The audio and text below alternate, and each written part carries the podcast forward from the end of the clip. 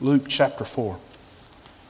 Found a connection between Elijah, Moses, Jesus, and the fasting that they all did.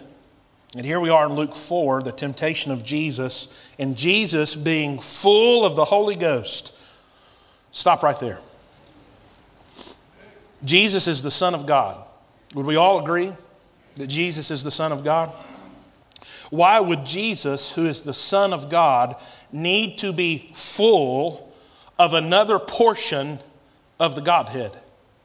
Why would Jesus need to be full of the Holy Ghost? We'll answer that in a moment. And Jesus, being full of the Holy Ghost, returned from Jordan and was led by the Spirit into the wilderness, being 40 days tempted of the devil. We talked about this last Sunday night. I want to back up even further just for a second and look again, some at the humanity of Christ, some at the prayer life of Christ. But then I want to talk about for just a few minutes what it means to be married, what it means to be married, and the fact that the marriage that prays together stays together. The marriage that prays together stays together.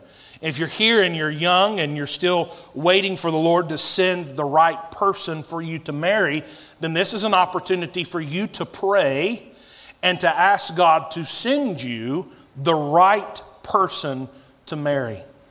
Who you marry, who you uh, yoke up with, where the two become one, this incredible union that God has made. When that moment happens, it's a very holy moment, a precious moment. But I want to talk to you about that for just a minute. We'll look at this uh, in, in a few different ways. Jesus, being full of the Holy Ghost, returned from Jordan, verse number one tells us. Now, what had just happened in Jordan? Who can tell me tonight? The baptism. Yes, sir. The baptism of our Lord and Savior. And what happens at the baptism is the confirmation.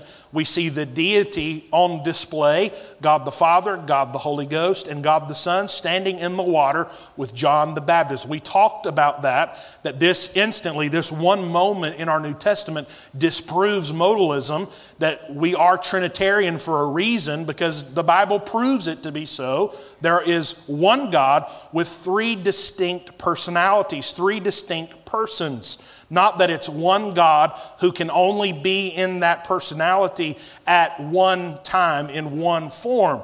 Uh, that's, a, that's a form of heresy, that's false teaching. We see that here. Uh, okay, so then we come out of this incredible moment, this incredible victory at uh, Bethabara at the Jordan River. And in that moment, the deity is confirmed even further. There's more confirmation. And then Jesus goes from this mountaintop, if you will, experience, spiritually speaking, and instantly is met head on with uh, spiritual warfare, with an attack. There's an element there that we're going to talk about tonight some. Uh, you need to understand, you need to know that after great victory, after God moves in a service like He did here this morning, uh, what you'll find often is that Satan will attempt to rob you of the joy, to rob you of the victory of what happened even today. My hardest day as a pastor is Monday. Monday, it's the most difficult day I face in the week. You say, I thought it was Sunday. No, no, no. Monday is the most difficult day I face. That's the day of doubt. That's the day of second guessing. That's the day that I find the enemy loves to bring up things where I fell short as a human being. Uh, Monday is always a tough day because it points to your, your, humanity. It points to the fact that you could have done more, you could have done better. It's, it's such a in your face day because the human side of us wants to always review, critique ourselves. What could we have done more? What could we have done different? And that's not biblical. I'm doing it not for me and for the glory that I receive, but I do what I do on Sunday for the glory of God. And so I put that in his hand. But notice this temptation of Jesus right after the baptism. And if you go through the New Testament, you'll see that as a pattern. Even after the transfiguration of Jesus, Right as they come down the mountain, they run into a person who is possessed by a devil, an evil, unclean spirit. It's instantaneous. After the feeding of the 5,000, what follows? Devils, evil spirits. And now Jesus is in the desert, tempted by Satan for 40 days. Now, in this, what we're seeing and what we talked about a little bit Sunday night last week the temptation of the Lord Jesus can only be understood if we understand that Jesus is truly all God and all man, and that we have to rightly divide the humanity of Christ from the deity of Christ. Amen? If Jesus is all God, that portion of our Christ, of our Savior, of our Lord, cannot be tempted. You cannot tempt God. God does not get hungry. God does not get thirsty. God cannot be tempted.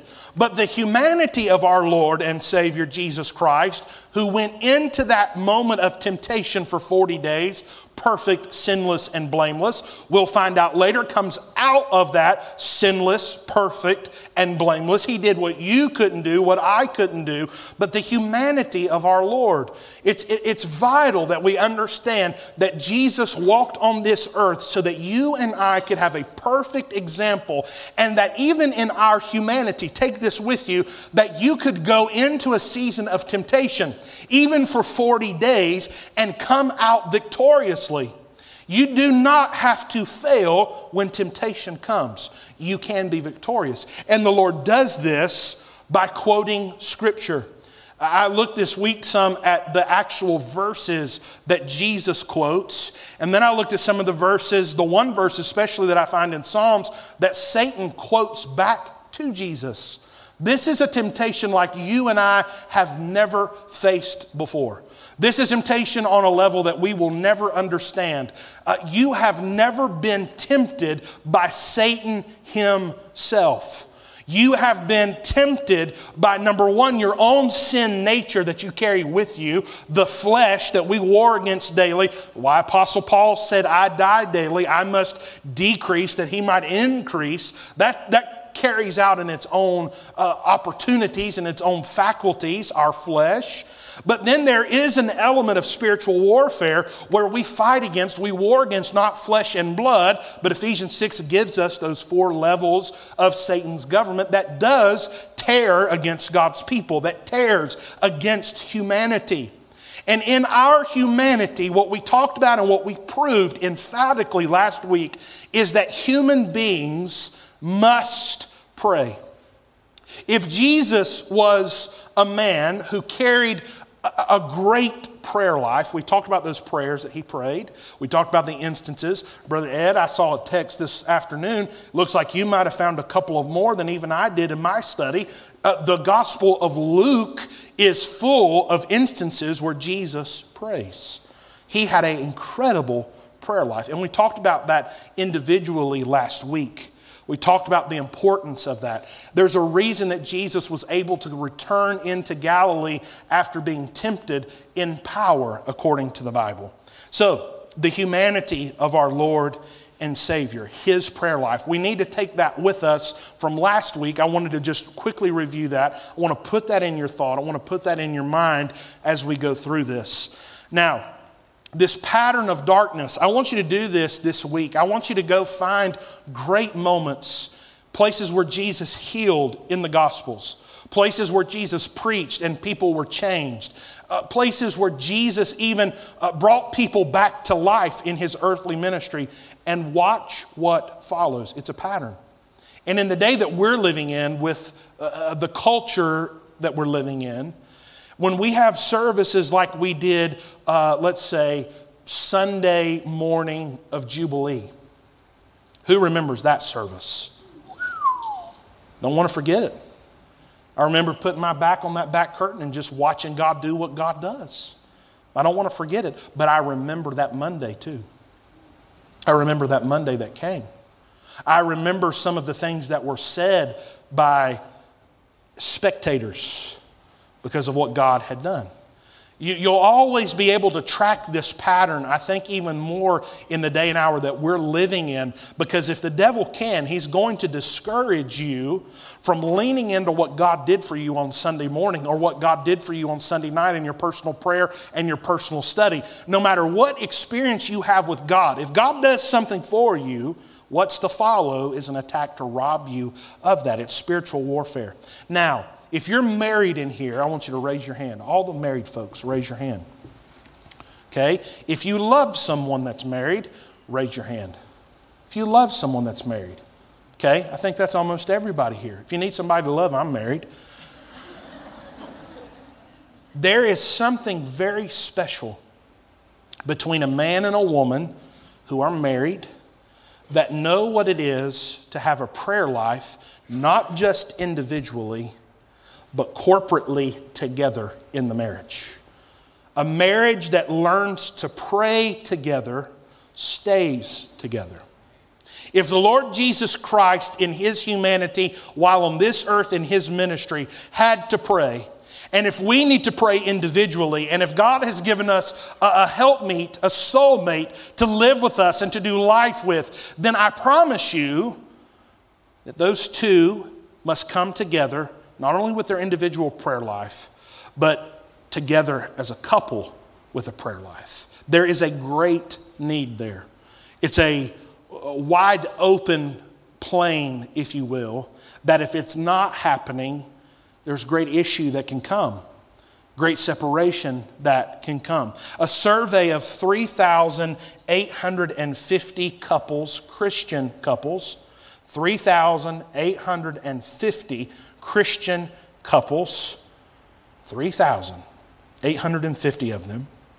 Uh, they found that praying together is a huge factor in marital happiness and success in that marriage.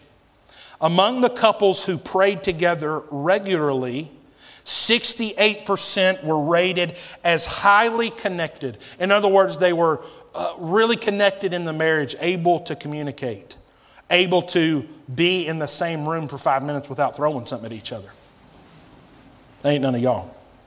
68% said that their marriage was highly connected, highly successful, compared to only 21% of those who did not pray together or much at all. I love statistics. I love data. I love the truth. I love the bottom line. I just love it. I love that statistics can even show us something spiritual here that if you pray together, you're at almost a 70 percentile that you would identify your marriage as successful, happy, and connected. According to the Bible, According to what God's word says, the Christian life, our walk of faith, is pivotal. It's, it's vital that we pray. We are commanded time after time to pray. Jesus, in his prayer life as a man, lays the groundwork for the expectation in our lives to pray.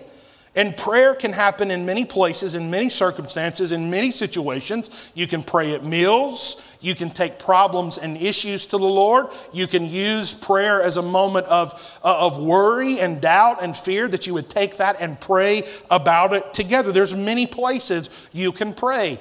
I hope that you pray before you make a big financial decision. If you're going to borrow $100,000, get with your spouse and pray about it. If you're going to buy a new car in this economy, get together and pray about it. If you're going to change your kids' schools, pray about it. Christians, sometimes, if we leave prayer out of our personal lives, then we'll go into our life as a couple, married life, and the knee jerk reaction will be to do just that, make the knee jerk reaction, rather than saying, Lord, we're going to slow this thing down for a minute and we're going to ask you what your opinion is of this decision we're making. I, I, I, know so many people who have made the decision to move to a new state or move to a new county or, or move to a new part of the world, even for a job or for what they think is greener pastures. And six or seven months later, they give you a phone call and they say, Unto God, I wish I could come home. Well, did you pray about it before you moved your whole family out there? Well, no. Well, that's probably a problem. Including the Lord in our internal dialogue in the home, is very important. And you say, Well, I'm not married, or I'm divorced, or I'm a widow, or I'm a widower, or I'm here today and my spouse doesn't uh, love the Lord, they're not saved. This is a great place for you to learn what you can pray for. If you have children or grandchildren, you can pray that God will send them the right mate to marry that will pray with them. Christians must pray, not only individually, but together in the marriage. The Bible says in 1 Thessalonians 5:17, pray without ceasing. It's part of our lifestyle. The, the, what I'm asking God to help me with, what I'm asking God to do in my heart is, Lord, I want to get in the habit where the knee jerk reaction, my snap response, is not to simply come up with what I think is best, but to slow down long enough to talk to Miranda and pray about it. I want to be in that habit. I, I don't want to make some decision. I don't want to just say whatever comes to mind. Good Lord, that can get us in a mess quick. Everybody say amen. amen. Our mouths, our ways, our desires, our wants. Ooh, you talking about a mess. Oh, I made one even this weekend. You got to let that mouth slow down long enough to come up with what the Lord wants you to say. You see, ladies are so tender, they're precious, they're the heart of the home. They're also the neck that turns the head, left or right. But do you know that the way I respond to Miranda, even though it's nearly impossible for her to do this, but if she were to make me angry, do you know that I need the Lord God to help me respond in the right way? I, I need Him desperately because if I come up with the, the response, if I just let it fly, whatever comes out of my six shooter, kapow, you know what's going to do? You know what's going to do to my, my sweet, tender little bride? It's going to hurt her. It's going to cause separation and strife. It's a really important thing that we learn to talk to each other, communicate with each other in a prayerful manner. Well, you say that's not reality. We've got children, we've got bills to pay, we've got life. Put Jesus in the center of it. Go after His desires for your family and your life and let Him be in the conversation. Pray without ceasing. Allow Christ to be in all of those conversations about business, about money, about moves. It's vital that marriages learn to pray together. For a Christian, your salvation was the most intimate moment in your entire life. Do you realize that? Your salvation, the moment that Christ came into your life, that the Holy Ghost of God opened your blind mind that you could see Christ, the moment that you were saved, that very moment was the most intimate moment of your entire life. The most intimate moment was the moment that Jesus set you free. There is nothing on this earth, there is nothing within the carnal nature of man that can replace or emulate the intimacy of that moment when your heart was set free for all eternity. That was the most intimate moment of your entire life. And when you pray and when you seek the face of the Lord and you understand what prayer really is, it's a continuation of that intimacy. That you get to talk, that you get to communicate, and that He loves you enough to listen. And that He loves you enough to even know what you need before you ask. It's a continuation of intimacy. So, how does that translate? What does that mean for my marriage? more intimate than anything the two in the marriage can experience. More intimate than anything that I can experience as a man and my wife as a woman is the intimacy that we can experience in the presence of God together. Did you hear what I said? The most intimate thing that we can experience as a couple is nothing within our understanding. Rather, the most intimate thing that we can possibly have access to in this life is not a weekend in Pigeon Forge. Rather, it's our 35 seconds, if that's all it is for the day, if it's all that we can come up with, that 35 seconds where we are together in the presence of the Lord in prayer, seeking His face, if that's all it is, that's the most intimate thing I could ever experience with my wife, is to be in the presence of the Lord with my wife as we both communicate together with Him. Praying together as a couple is one of the most beautiful things you could ever experience in this life as people. Prayer in your marriage is three things, and then we'll go home. Number one, it's covenant concrete. Covenant concrete. I like that. I like the way it sounds. Covenant concrete. Your marriage at its core is a covenant between your husband, your wife, whoever you are, the promise that you made as husband and wife, the covenant that you made, not just with each other, but with God. That is the essence of your marriage. A promise was made not only to each other, but the promise was made to each other and to God Himself. You weren't married the moment you signed the Buncombe County marriage certificate. You weren't married the moment that your arms crossed and you're drinking the cider at the fellowship hall. That's not the moment. The moment is when you came before the Lord in prayer in that ceremony. Uh, let me remind you of something weddings are church services. Those are holy transactions between a man, a woman, and God Himself. And it was a covenant that was made that I will love you and I will cherish you in sickness and in health, and I will be there for you and forsake all others. So help me, God. I'm after you, girl, and you only. I'm after you, boy, and you only. And with this ring, I thee wed in front of all these people, my friends, my family, and at the very tippity top of the list, in front of God Himself self. Why do you think the devil so loves adultery? Why does he so love infidelity in a marriage? Why? Because it robs God of glory and it breaks a promise between man and woman and God. But when you pray together as a couple and you go into the presence of the Lord and you say, Lord, please touch Miranda today. God, I pray that you would keep my wife, protect my wife, use my wife. She belongs to you today. Use her for your glory. Give her the desires of her heart. Protect her as she drives on the road in Jesus' name. If that's all it is, that is concrete for the covenant that you made with God. That Miranda knows that I pray for her is more important than how much money I can give her to spend when she goes shopping. There are some things more precious than money, more precious than jewels, more precious than a big retirement account. And that's the prayer that you can pray for your spouse. Covenant concrete. And every time I pray with Miranda, it's an instant reminder to us both of what we promised God in that old building in 2014, the day that I said I do. It's concrete.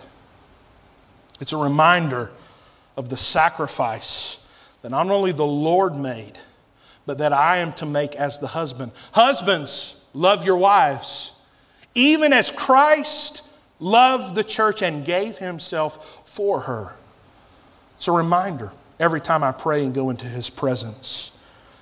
Covenant concrete, shoring up the foundation of that marriage. 2 Corinthians 2:11 says this, lest Satan should get an advantage of us, for we are not ignorant of his devices. If you're married here, you love someone that's married. If you are a part of someone's life, love them enough to pray for their marriage. Pray for their spouse to come. Uh, because the Bible is very clear that Satan knows your weaknesses. The enemy knows where your soft spot is. He is very acutely aware of the things that would turn your head, distract you, or cause you to fall. The enemy is very wise. Our flesh is like a magnet for those evil things. We so desire it, it's just part of who we are. Lest Satan should get an advantage of us. Safeguard your marriage with prayer. Ask the Lord to protect your mind in front of your wife. Ask the Lord to protect every text message, every Facebook message, every flirty inquiry at work that shouldn't be happening. It's very interesting when we introduce prayer into the marriage, what happens. Lest Satan should get advantage of us, the Bible says. Number one, it's covenant concrete, shoring up that promise. Secondly, it's a secret safeguard. Secrets in a marriage have no business in that marriage. There's a, there's a saying it's one of the first things I learned when I uh, was in Mexico as a child and Costa Rica as a teenager. One of the first things I learned to say in Spanish was, Secretos de dos no son de Dios. Say it with me. Secretos de dos no son de Dios. It means roughly, secrets of two are not of God. Sounds so much better in Spanish, doesn't it? Secretos de dos no son de Dios. There's a reason, there's a reason that we are so good as human beings in concealing our actions. We're set up, we're programmed for that. Look at the story of Cain killing Abel. We are set up, that is our disposition to do wrong and then to conceal it. And if you're in the habit with little things, hiding small things in your marriage, if you're not careful, those things will begin to grow, begin to expand, and next thing you know, you don't recognize the person you're looking at in the mirror. And see, secrets always rob Peter to pay Paul. It always gives a little here and takes a little there. And before you know it, you've got a spaghetti dinner that you can't follow one single line of what you said. And it makes you a fool, it makes you a liar, and it breaks your spouse's heart. Secretos de dos no son de Dios. They're not godly in a marriage. But when I pray with my wife, and here's what we're going to talk about at the end there's a, there's a real uh, setup here of how to do this. But praying together, and here's, you talk about real. This is rubber meeting the road. When I pray and Miranda's in front of me, no matter how good I put on my senior pastor church face, I make it about 13.6 seconds and then I'm spilling my guts. Lord, I didn't want her to hear all that. Oh, what a wonderful thing that my spouse knows what I'm dealing with on the inside. It's a secret safeguard. When I pray together with Miranda, it always somehow brings out the truth of what I'm feeling. When she's going through a battle, when she's going through a struggle, and I look at her at, at, morning coffee and I say, honey, are you okay? And she says, yes, honey, I'm fine. Baby, I'm good. We're good. Everything's fine. And then we move on with our day, and then it's time to pray before we leave the house. And I'm praying with my spouse, and we're holding hands and we're standing there and we're praying together. I can, I can pray first. Lord, touch her. Lord, keep her, use her. Pray whatever's on my heart and move on. And then it's her turn to pray. And then she prays. And in 2.6 seconds, I can hear something in her voice and know that something's not right. The red flag starts flying real fast. And I'll go, whew. She's hurting. She's struggling with something. Something is gripping her heart, and I'm not really sure what it is. Did somebody hurt her feelings? Did I hurt her feelings? Is she stressed about something that I don't even know about? The red flag instantly goes off. And what I usually find is when she's struggling and she's taking it to the Lord, I just get to sit there and listen to her communicate with God. But because we're married, I'm allowed to be in that moment of intimacy, and God allows me to hear what's really going on in my wife's heart. And I get the intelligence report straight from heaven that, boy, you better not leave the house until you figure out what's going on with your wife. And I investigate it like Sherlock Holmes. And I don't leave my home until I know my girl's okay. It is a safeguard that you can't even imagine for your life. If I know she's hurting, if I know she's lonely, and I hear it in her voice as she prays, then you know what my job is? You know what my first task, my duty, the greatest ministry that I have is not what's behind here, it's what sits on the front row every Sunday morning. That's my first ministry. Miranda's the greatest ministry I'll ever have. I may preach to millions of people. But if I lose the greatest gift that God's ever given me outside my salvation, then what's the point? He said, Love Miranda as Jesus loved the church. If it requires your life, that's manhood. That's being tough, is being willing to sacrifice whatever it takes for the one that God's given you and the devil plays games, and before you know it, you don't recognize the person you are. You don't recognize the things you do. And that is the plan, that is the device that Satan used to bust up Christian marriages, even inside the church. You know why the divorce rate in churches in America is so high? Because the prayer rate inside marriages in America in churches is so low. Weak men who refuse to pray for their women and their children. That's the problem. You say that's too harsh. We're losing the home. We're losing the home. If you won't pray for your wife, then who's going to? If you won't pray for your husband, then who's going to? The marriage that prays together stays together. Statistics show it, God's word upholds it. It's covenant concrete, it's secret safeguard. It brings the truth out every time. The ultimate communication tool for your marriage is not a therapist, it's actually talking to your spouse and then praying with the Lord together. Covenant concrete, secret safeguard. And thirdly and lastly, it's divorce defense. It's divorce defense.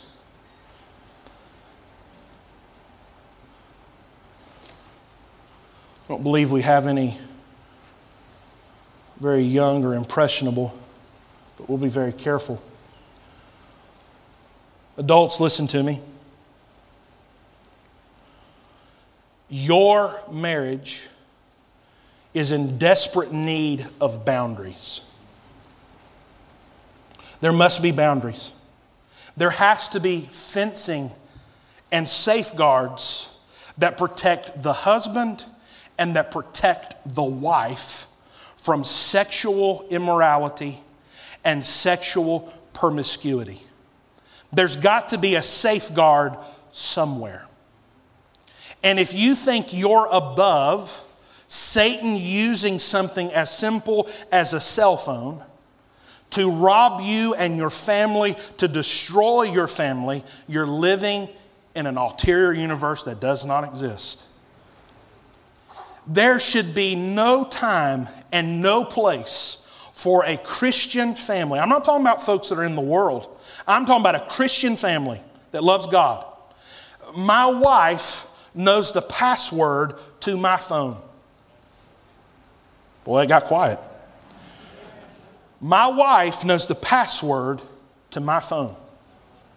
She has the right, as the queen of the nest, to look at every text message, to look at the call log, to listen to the voicemails, to go to my email, to go to anything that's on my stinking phone. It's hers, it's her territory. Remember, I made a covenant to God to forsake all others and to love her. It's hers. And if you feel the need as a married person to have your personal space, you might want to check yourself. Something's not right. Uh oh. Something stinks. The devil don't play fair church. I don't care if you're a deacon, I don't care if you're a choir member, I don't care if you're a pastor. Your spouse better have access to your device that's connected to the wicked, wicked world called the internet. There must be boundaries. There must be offense. If there's someone at work that catches your eye, if there's someone at your gym that loves to ask you about the routine you're doing, maybe go to a different gym. Work out at home, get you a Bowflex. Asked to be transferred to a different department. Or, or dare may I say, go to that person as a Christian and say, ma'am, with all the love in my heart, sir, with all the love in my heart, I'm a married man, I'm a married woman, and I don't appreciate the way you talk to me. It makes me uncomfortable. What happened to the truth and protecting what God gave you? Divorce defense. A lot of this is common sense. And it's a lot harder to go to work or go to the gym or go to wherever it is you go and flirt with someone that's not your husband, flirt with someone that's not your wife. If right before you left the house to go to work, to go to the gym, you had your morning prayer with your spouse.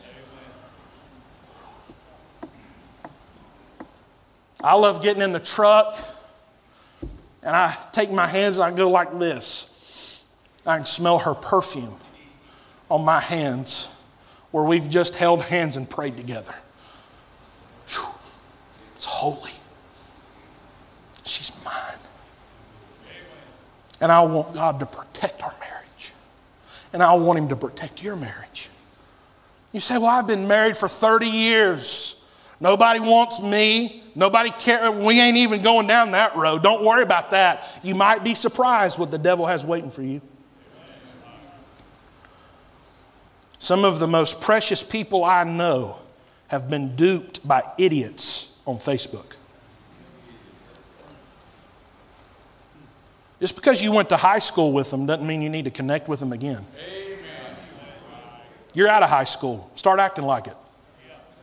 It's foolishness.